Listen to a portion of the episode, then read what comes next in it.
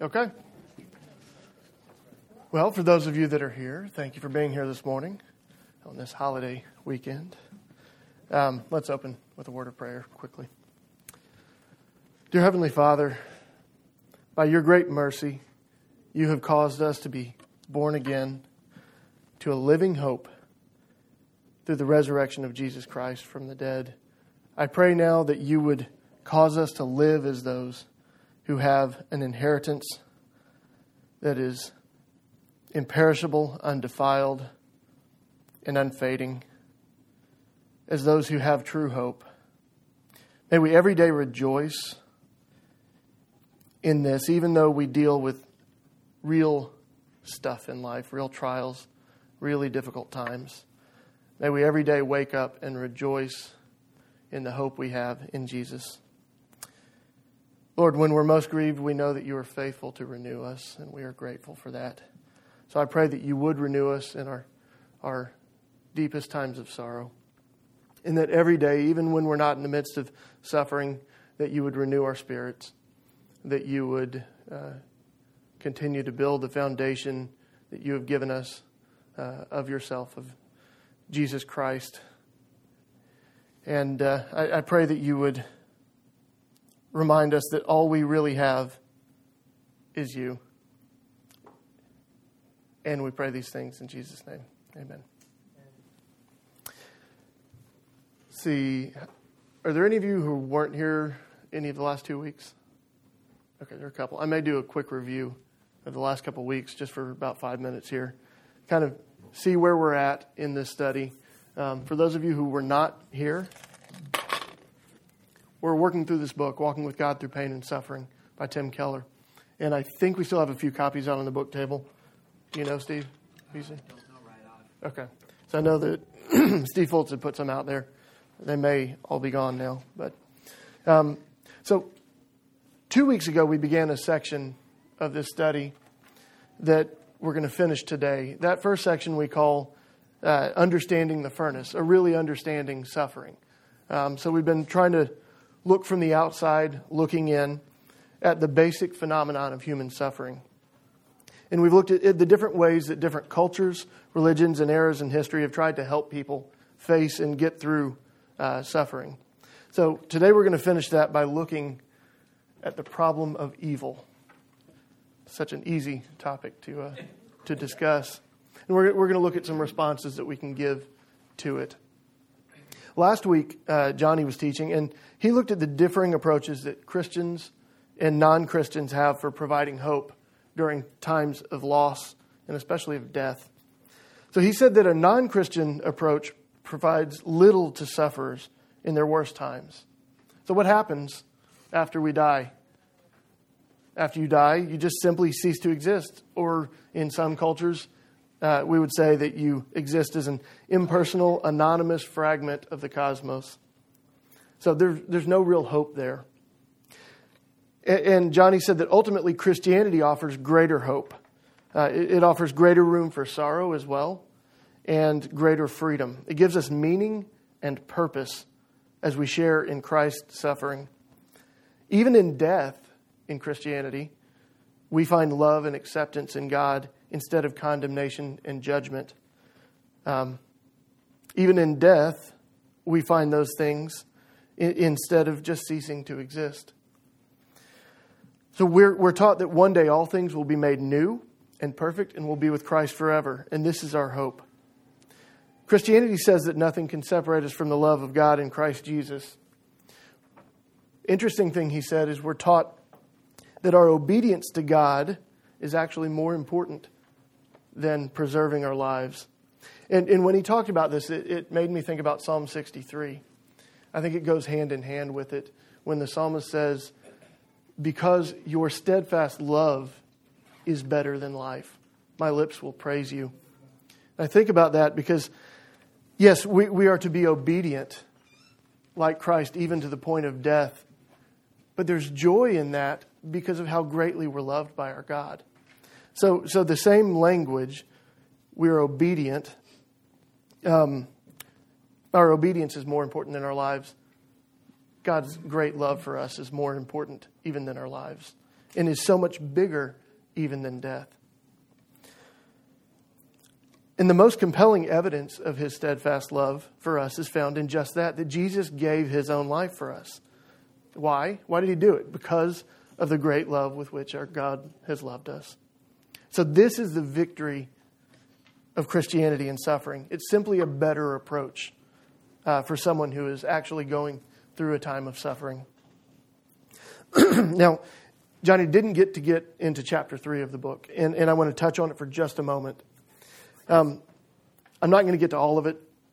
Uh, in fact, he had a really good detailed handout. If you want it, uh, it's downloadable online too. So, excuse me.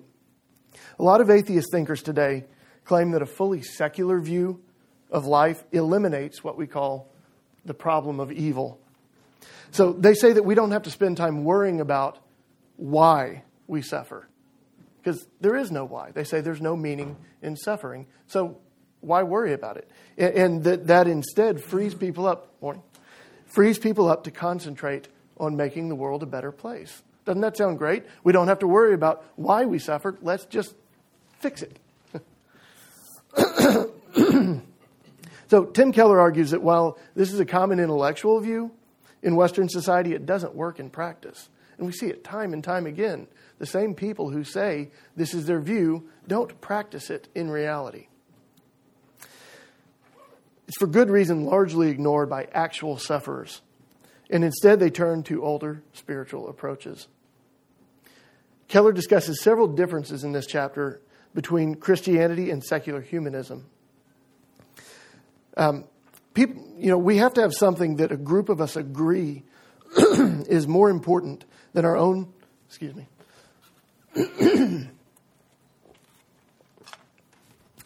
more important than our own self interests. Where were we? To build real community with others. It, secular humanists often do good things for others. That's true. We see that in, in the world. And, that would seem to be very selfless. But when I am the final authority on what's right and wrong, and nothing is more important than my right to live as I see fit, then it's hard to have tight community with others.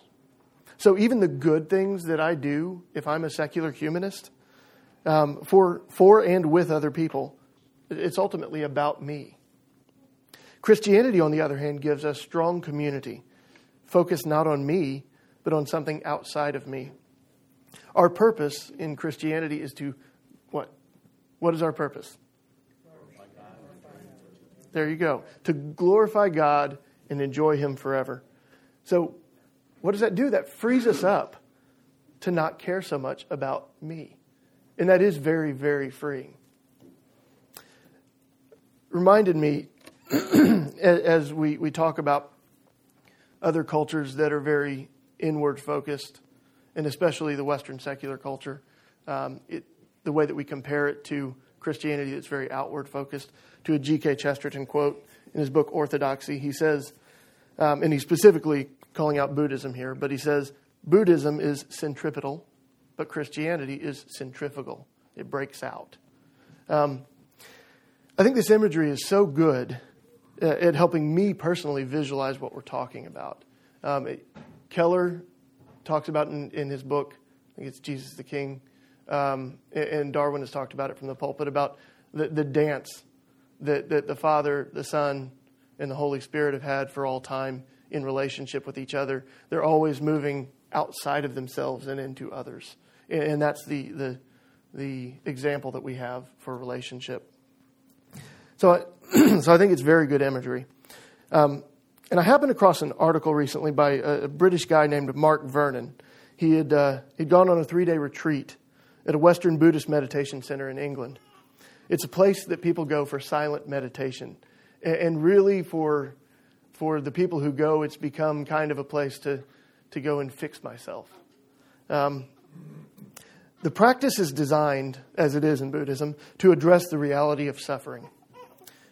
I don't believe Mark, the guy who wrote it, is particularly religious. He didn't really lean any one particular religious way. Um, he certainly didn't let on to that.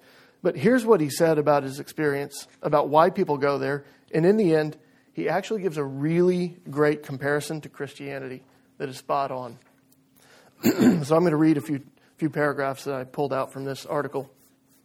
He says, It's religion as a kind of therapy and points to one of the reasons that Buddhism is finding such, an, uh, such a ready audience in the West.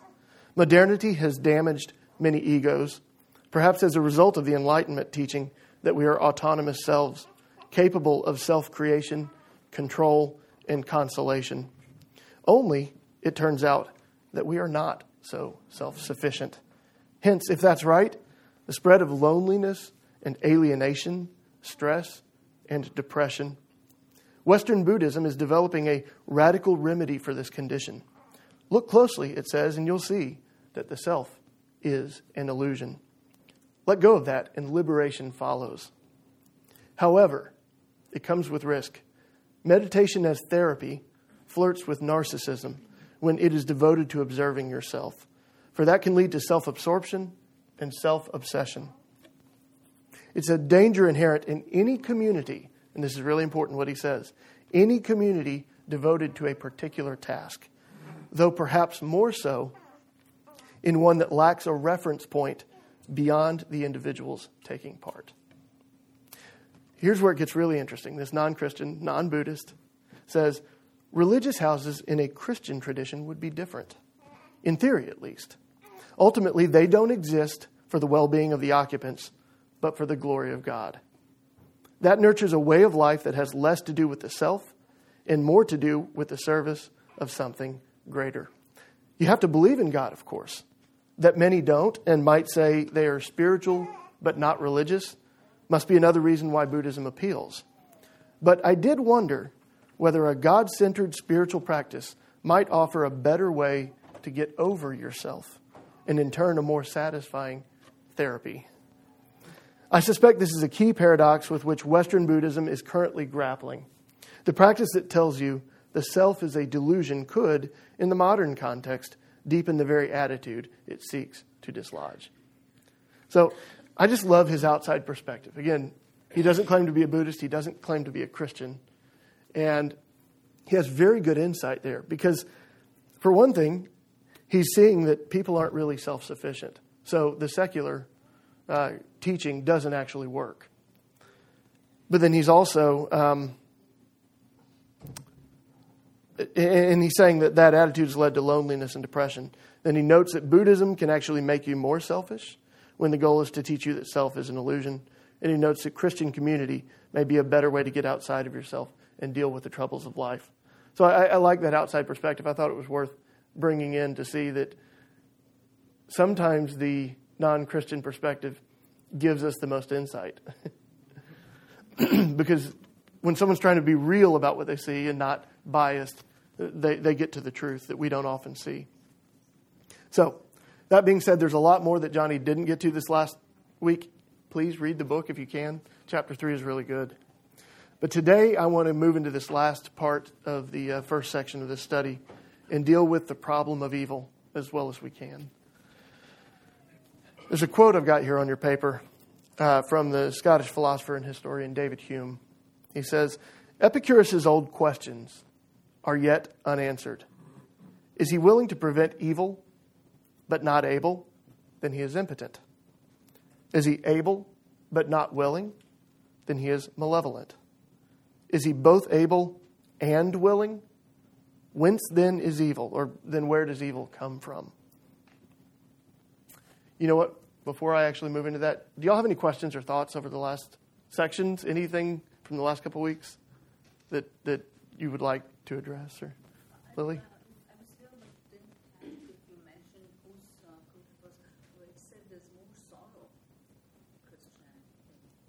That, that there's there's greater. Yeah, he he said uh, he said that there's greater room for sorrow, and I think, and I didn't go into it because you know Johnny touched on it more, but um, I think just the idea that that we have a God who shows us how to be sorrowful, we, we have a God who in the flesh was, in fact, deeply sorrowful. And so we have an example that it's okay to, to move deeply into our sorrow. While, Yeah, we're not in denial. So we can move deeply into that sorrow while understanding the truth of the hope that we have. Um, and I think that's, that's the interesting thing. I think another point along those lines is that I think Christianity opens us up to have a lot more real questions. It allows us to ask stuff, and we don't have to ignore it. You know, the stuff that's going on in our mind. And God wants us to do that. I think that's important. So if, there, if there's no other thoughts, questions, anytime, just raise your hand and talk.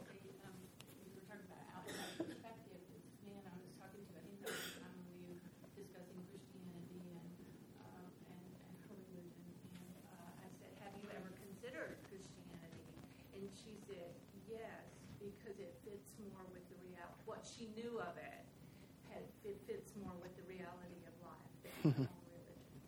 She said a, a, Hindu you were talking with, I'm talking for this because it doesn't pick up, uh, said that she had considered Christianity because it fits more with the reality of life. And that's what I think the, the first few chapters have really come to. It fits more with the reality of life because the reality of life is suffering. And, and it deals better with suffering than any other religion, any other philosophy that I think the world has ever had to offer.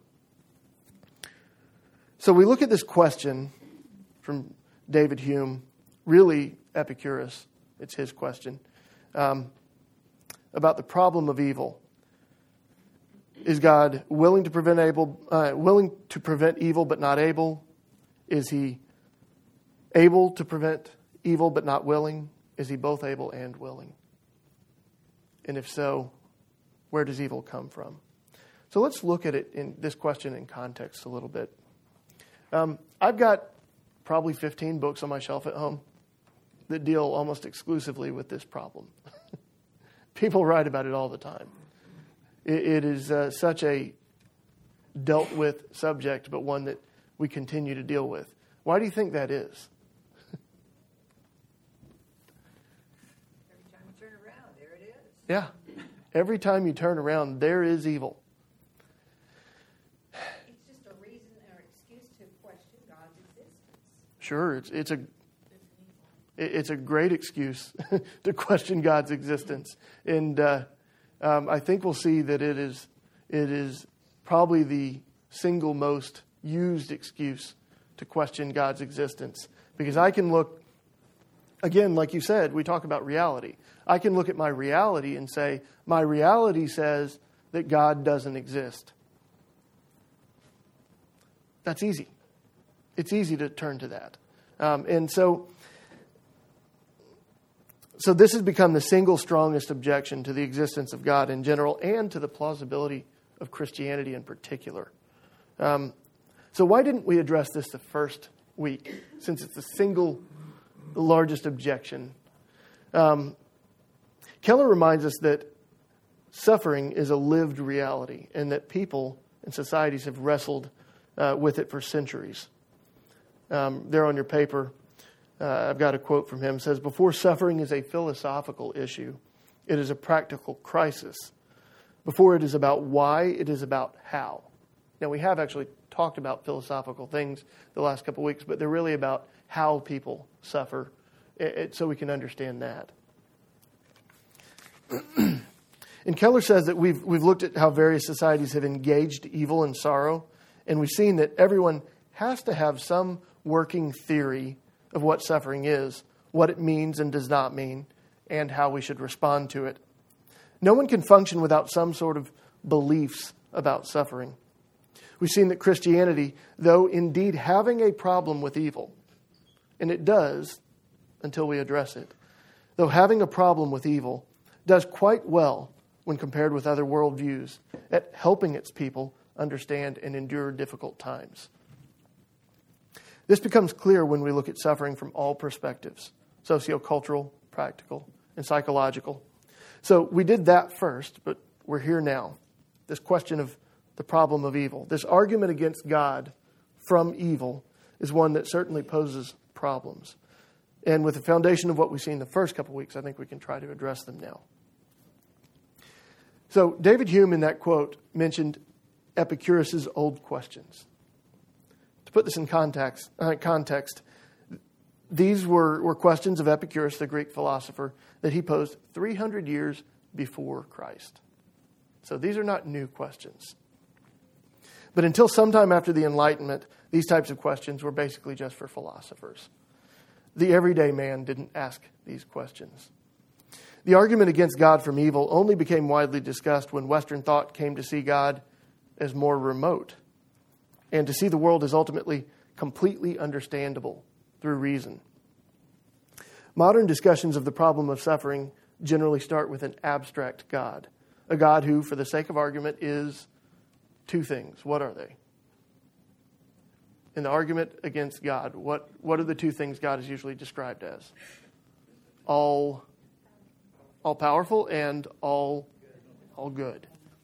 So these are the two things that, that the arguments usually start with that he's all good and all powerful. but they never start with he's glorious, majestic, infinitely wise, beginningless, and the creator and sustainer of all things. Important things about God, certainly. So, modern people are far more prone than their ancestors because of the way that we can reason about the world to conclude that if they can see no good reason for a particular instance of suffering, God could not have any justifiable reasons for it either. In the underline there, if evil does not make sense to us, well, then evil simply does not make sense. We have a lofty idea of what we think. That, that if I think something, surely it must be true. If I think something could not be true, surely it can't. God is already questionable since what is our highest value in this society? What is our highest value in this society? My, my freedom. My freedom, my happiness, what I want.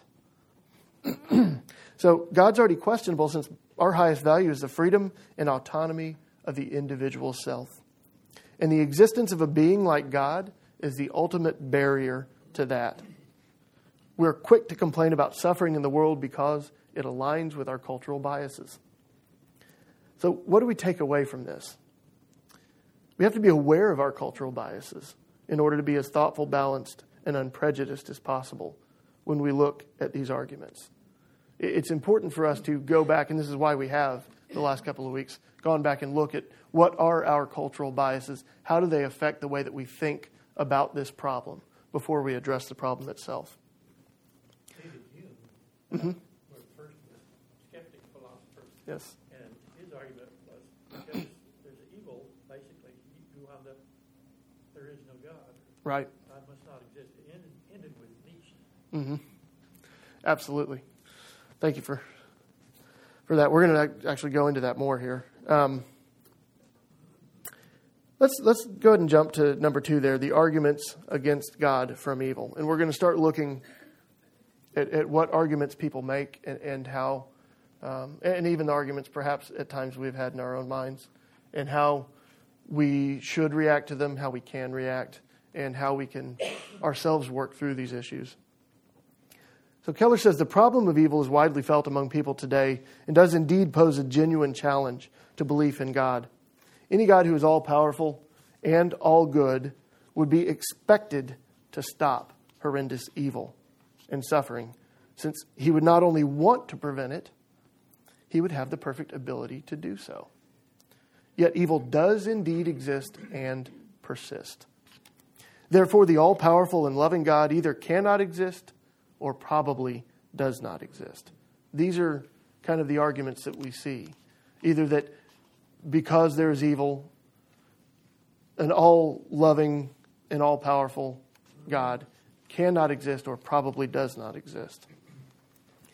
Um, until recently, the argument against God from evil was considered among academic philosophers uh, to be conclusive, a, a proof that the traditional God of the Bible could not exist. It claimed that evil made Christianity not just less plausible, but logically impossible. Um, and we're going to look at this logical argument here that seeks to prove that there certainly is no such God. But just barely 40 years ago, uh, Alvin Plantinga, uh, Plantinga published two books God, Freedom, and Evil, and the other was The Nature of Necessity. In these, he argues that the existence of God is not logically incompatible with the existence of an all powerful, all knowing, and perfectly good God. Plantinga's arguments and those of other philosophers who followed in his footsteps were so effective that within just 25 years after his books came out in 1974, the logical argument against God was virtually abandoned within professional and academic circles. You hear it still today, but it's much, much less prevalent. Um, we're going to talk about a couple of different uh, ways that, that we try to defend uh, when we hear these logical arguments against God. Uh, talk about two different terms here. The first is a theodicy, and the second is just the word defense. We're going to talk about the difference between a theodicy and a defense. Um, if you've ever read C.S. Lewis' book, The Problem of Pain, which I know many of you have, he, gives a theodicy. Um, anyone seeking to provide a theodicy has set a very high bar. A theodicy seeks to give an answer to the big why question. Its goal is to explain why a just God allows evil to come into existence and to continue. It attempts to reveal the reasons and purposes of God for suffering so listeners will be satisfied that his actions regarding evil and suffering are justified. With a theodicy, and this is very important, the burden of proof is on the believer trying to make the point. So it's very difficult with a theodicy because it needs to be very all encompassing. It can't leave any, any gaps or any holes. Otherwise, someone can poke holes in your argument. And so the burden of proof is on the believer with this type of defense that we give. Let's look at three different theodicies. Um, there, there are good things in each of them, perhaps, um, but let's look at the weaknesses in each of them as well. And this will help us to, um, to kind of get in the mode of thinking about the arguments uh, more clearly. The first is the theodicy of soul making and suffering. This says that evils of life can be justified if we recognize that the world was primarily created to be a place where people find God and grow spiritually into all they were destined to be. This happens through meeting and eventually mastering temptation, rightly making responsible choices, which results in a positive and responsible character that comes from the investment of costly personal effort. This type of soul making is an infinite good and cannot be achieved by simply being created in a state of innocence. There's something to be said for that. The idea that that perhaps we have real character built by the fact that we weren't that it wasn't just inbuilt in us. If in fact God created us perfect as he did originally, if God created us perfect with perfect character, perfect love, and everything built into who we are so that we cannot sin, we cannot do anything other than love. It, they're giving the argument that, well, we build a real character, a real love uh, through, um, through suffering that we go through. But the real weakness in this is that pain and evil do not appear in any way to be distributed according to soul making need. It does not uh, and this doesn't account for suffering of little children or infants who die in pain, or even, as a side point, for animals who suffer or the world itself that suffers. Doesn't deal with any of that. If, if the purpose of suffering is just to build character in people, well, there is that, that purpose. It does build character. But it, it, it leaves a lot on the margins that, that has to be dealt with. So there are a lot of holes you can easily poke in that. The second theodicy we've got here is the one of God, freedom, and evil, or we could we'd usually think of this as the idea of free will. The idea that God created us not to be robots or animals of instinct, but free, rational agents with the ability to choose and therefore to love. But if God was to make us able to choose the good freely, then he had to make us capable of also choosing evil. God allowed evil in order to achieve the greater good of human freedom and love. So, again, some good thoughts there. We are creatures created with free will by God. Uh, we are created to love. Um, we are not robots or animals of instinct. These are all true things. Um, but, but there's a definite weakness here as well, because this argument really only addresses moral evil, not natural evil. So, what's the difference? Moral evil, obviously, is the stuff that, that you and I do to each other, the decisions we make that are wrong. And natural evil, course, deals with things in the world, with disaster, with the stuff that man has no control over. Question is Is it really true that God could not create free agents capable of love without also making them capable of evil? It's an interesting question. The thing is, God Himself is sovereign, He has free will, and He cannot be evil. And He's capable of love. Not only that, He is the, the fountain of all love, He's the very source of all love. So if God is capable of love, not capable of evil, He has free will, and He's completely in control could not he also create creatures who had those same aspects? Is God not capable of doing that? And that's the thing, the argument rests on the fact that God had to do it this way because it's the only way that he could cause us to have freedom and to truly love. the, excuse me. The third of these theodicies is the one of natural law. Natural law is real, it's important. And uh, I don't downplay uh, its importance in the world. Uh, and this is where C.S. Lewis has done such a good job of, of, of arguing uh, this point in various books he's written, various talks he's given. Um, it says that a world created by God must have a natural order to it. It could not be random, operating differently every moment. If we break natural laws, they must rebound on us. If I jump off a cliff, I will be hurt or killed. The natural evils that hurt so much are the byproducts of something that brings us even greater good. So, you make decisions, there are natural laws in place that are going to cause whatever happens.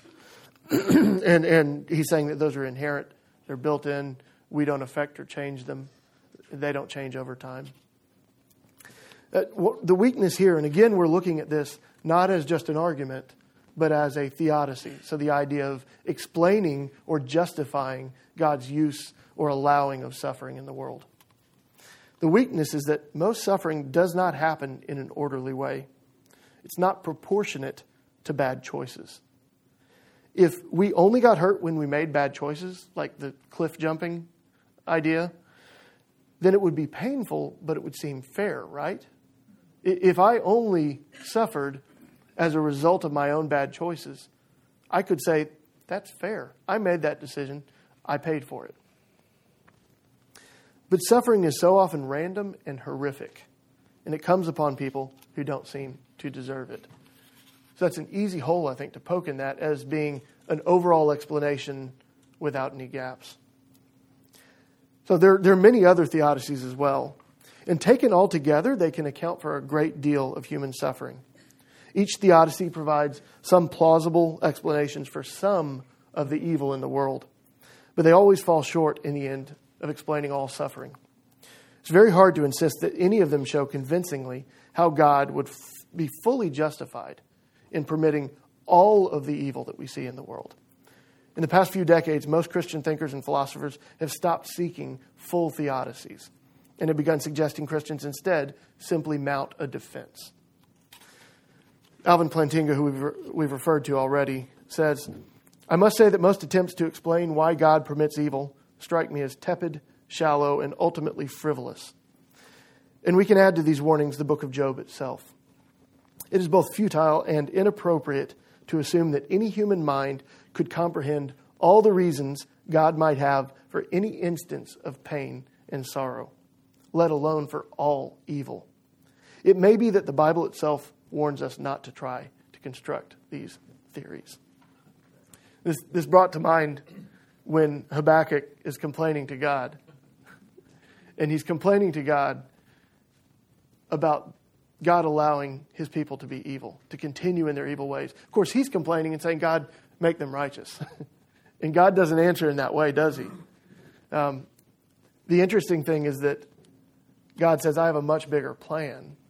And he says, Look among the nations and see, wonder and be astounded, for I am doing a work in your, your days that you would not believe if told. Now, he goes on to tell him a lot about what he's doing, but still, I think God is showing he reserves much of the explanation for things to himself. And uh, we cannot explain it all. So instead, A, we worship him, and B, we can work to mount a proper defense based on what we know to be true. So, what is a defense? A defense seeks to prove that the argument against God from evil fails. A defense is simply meant to prove that the skeptics have failed to make their case. Shows the existence of evil does not mean God can't or is unlikely to exist. With a defense, the burden of proof is on the skeptic, not the believer. And that's the beauty of it. So let's look at the logical argument here again, or a logical argument in kind of a scenario. So we have a skeptic's argument that, that what? A truly good God would not want evil to exist. An all powerful God would not allow evil to exist. Evil exists, though.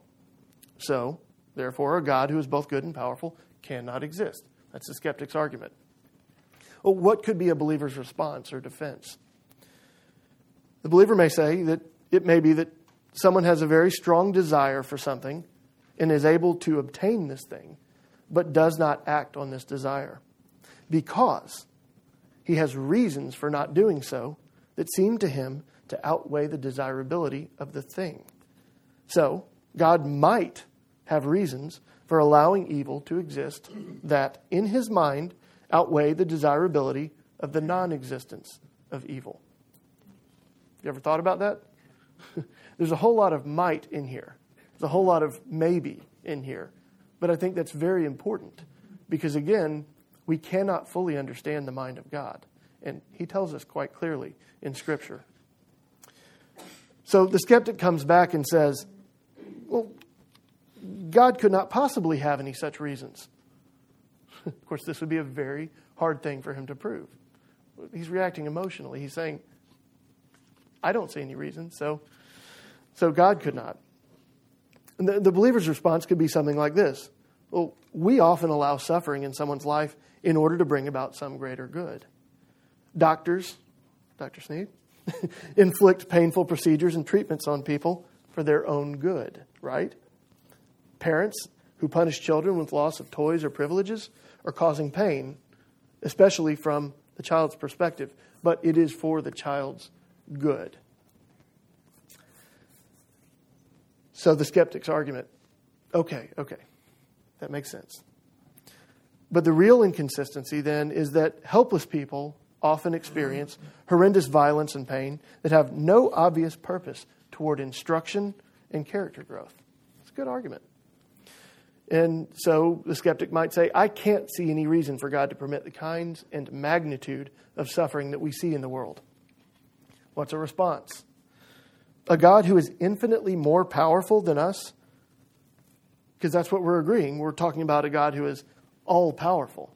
God, who is infinitely more powerful than us, would also be infinitely more knowledgeable than us. So, why couldn't He have morally sufficient reasons for allowing evil that you can't think of? To insist that we know as much about life and history as the all powerful God is a logical fallacy.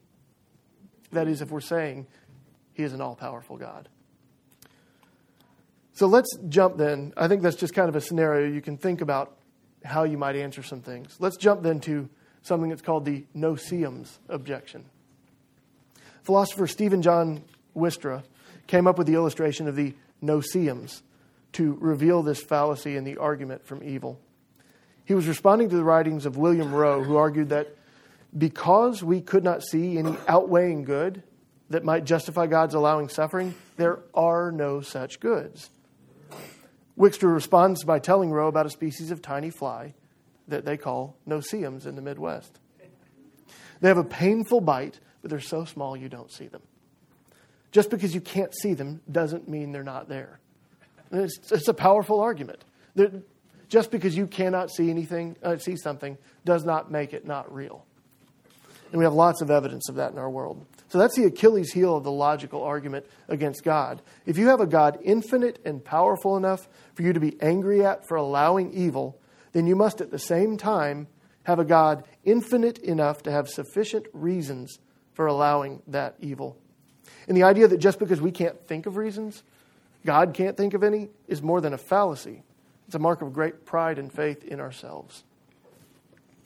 Let's take just a moment, and I know we're running low on time here, but talk about the evidential argument. So we've talked about the logical argument. Um, now let's talk about the little bit weaker argument, the evidential argument, which reasons that there probably is no such God. Uh, evil and suffering simply make God's existence improbable. Keller says this argument rests on the same premises and has the same Achilles heel.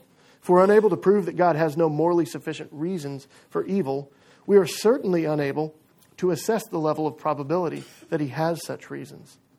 To insist that we have a sufficient vantage point from which to evaluate percentages or likelihood is to again forget our knowledge limitations. If there is an infinite God and we are finite, there would be no way for us to lay odds on such things. And then, and I'm just going to have to move on through here. Um, Keller talks about what he calls the, the butterfly effect. He says, if an all powerful and all wise God were directing all of history with its infinite number of interactive events toward good ends, it would be folly to think we could look at any particular occurrence and understand a millionth of what it will bring about. I'm sure many of you have heard of the butterfly effect, the idea that, that potentially the, the flap of a butterfly's wing here could cause a reaction that causes a reaction and a reaction that ultimately brings the downfall of an empire across the world. Something along those lines. And it, it's ridiculous, but not ultimately really that ridiculous. If you think about the infinite possibilities that God is dealing with in His world around Him, to think that we could possibly, in our limited finite knowledge, understand those infinite possibilities is crazy, really. I think important to talk about is the visceral argument from evil. So, most people who, in the face of actual evil, object to God's existence don't do so for philosophical reasons, but they do it for visceral ones. Keller talked about a story of a woman, a true story of a woman who had been raped. And not only that, the man who raped her cut off her arms below the elbows. That, that invokes a response in you, doesn't it? He left her for dead, and somehow she lived. And she lived the rest of her life always remembering what happened to her because she couldn't use her hands. That's the kind of story that invokes a visceral response. The way we respond to certain kinds of evil comes initially from deep within. We get a feeling in our stomachs before it produces anything in our heads. With this type of reaction, we may say, You can keep your reasoning. I know the arguments. I know this doesn't technically disprove the existence of a personal God, but it makes no sense that things like this are justified in any way. This is just wrong. I don't want to believe in a God who would let this happen, whether he exists or not. And that is the argument I have heard more than any other argument from, from people I've actually talked to. It's very difficult to argue with someone's visceral response to evil, since it's something that comes from deep within instead of a thought through logic. But it proves an interesting thing that, that Lewis comes back to regularly. It proves that people have moral feelings they can't help. Where do these deep seated moral feelings come from if there is no God? So that's a huge argument that Lewis makes. It's also really interesting that two people can have a completely opposite reaction to a similar experience. Keller tells of two men who experienced Nazi labor camps. And uh, one of them completely lost his faith forever the moment that he first saw the furnaces burning the bodies of the people. And the other one later wrote the book Suffering and Hope The Biblical Vision and the Human Predicament.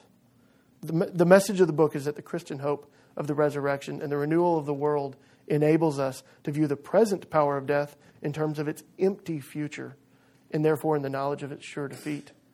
So one man saw absolute hope, the other, he saw death as being the only thing, and the other saw death as being empty. It's interesting how that, that happens, and it's, it's all based on this visceral response. Um, and the last thing that, uh, that Keller talks about in this chapter is what he calls the boomerang effect. And this comes into play uh, with, with Lewis himself in, in coming to faith. Um, the question here is what if evil and suffering in the world actually make the existence of God more likely, not less? What if our awareness of absolute evil is a clue that we know unavoidably at some level within ourselves that God actually does exist? So for years, Lewis rejected the existence of God for that reason, because the logical because he believed the logical argument from evil against God. And then he eventually came to realize that evil and suffering were a bigger problem for him as an atheist than as a believer in God. He concluded that the awareness of moral evil in the world was actually an argument for the existence of God, not against it. He had long argued for the existence or argued that the existence of cruelty and evil in the world was the reason he could not believe there was a good God, a moral purpose operating behind the universe. But then he began to realize that evil in the world was precisely the ground which we cannot use to object to God. Why? Well, unless we judge this waste and cruelty to be real, uh, to be real evils, we cannot condemn the universe for exhibiting them unless we take our own standard to be something more than ours. In fact, an objective principle to which we are responding, we, uh, uh, more than ours, in fact, an objective principle to which we are responding. We cannot regard that standard as valid. This was his conundrum as an atheist. His objection to the existence of God was that he could perceive no moral standard behind the world. The world was just randomly evil and cruel. But then, if there was no God, my definition of evil was just based on a private feeling of mine. And uh, he said, in a word, unless we allow ultimate reality to be moral, we cannot morally condemn it. And that's such an important argument to remember. Keller, I'll leave you with this. Keller says the very basis for disbelief in God, a certainty about evil and the moral obligation not to commit it, dissolves if there truly is no God. The ground on which you make your objection vanishes under your feet. So not only does the argument against God from evil not succeed, but it actually has a boomerang effect on the users. Because it shows you are assuming something that can't exist unless God does. And so, in a sense, you are relying on God to make an argument against God. So, So how did the Yeah. woman who, in the true story, whose Mhm. were amputated, how, what was her response? um, I don't believe there was any good response there. This- It was unfortunately not a good story, and it's one of those that, that really. Those individuals that do suffer and are widely, mhm. um, like Fanny Crosby. Yes. And Helen Keller and Joni Eareckson, those are Yes. They, they are absolutely wonderful testimonies, and I think they those are a good response against, or argument against the visceral response that we have. Um, but the response is so strong sometimes because we know that there isn't always good that comes from these things that we can see. Um, and so it's, I think, that much deeper seated in us. Lily? um, it, um, the spiritual influences behind it. That's something we want to keep in mind. The other thing is, you know, uh, if one were to consider the potential for evil, how much more there could be, I mean, would they give it a thought that, you know, there must be some power that's actually restraining it? Or- Yeah. That, that it could. Or it could have been much worse. Would you think of that? Yeah. I mean, I think that's a great point. I think people probably don't think that very often, but the idea that that we would have so much more evil if there was no one restraining it, because people are evil. um, I think that's an interesting thought, and, and one we could give some time to later. So let me, yeah, let me close this in prayer real quickly, and I'll let you go to worship. Father God, we thank you that we're not left alone. We thank you that we have truth in our lives. We thank you, God, that um, we don't just have to react to our visceral responses, but that we have hope. We have um, an eternity of, of peace and prosperity and, uh, and wholeness. And we know that all things will be made right for those who believe in you. We pray, Lord, that we would uh, based on that, we would be especially vigilant at sharing you with others so that others can share in that hope. And uh, we pray these things now in Jesus' name. Amen.